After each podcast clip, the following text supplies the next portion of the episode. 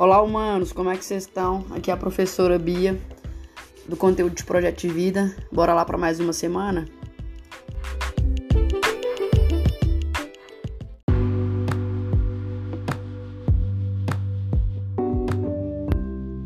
Olá, humanos, bom dia. É, estamos fechando mais um PET aí, o PET volume 3. Hoje a gente vai falar sobre a semana 6.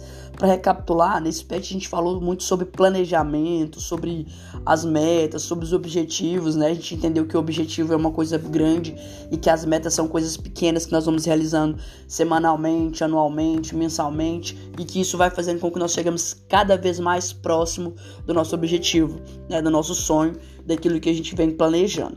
Bom, na semana 6, nós vamos responder aí um quadro bem tranquilinho que fala a seguinte, que tem as seguintes questões.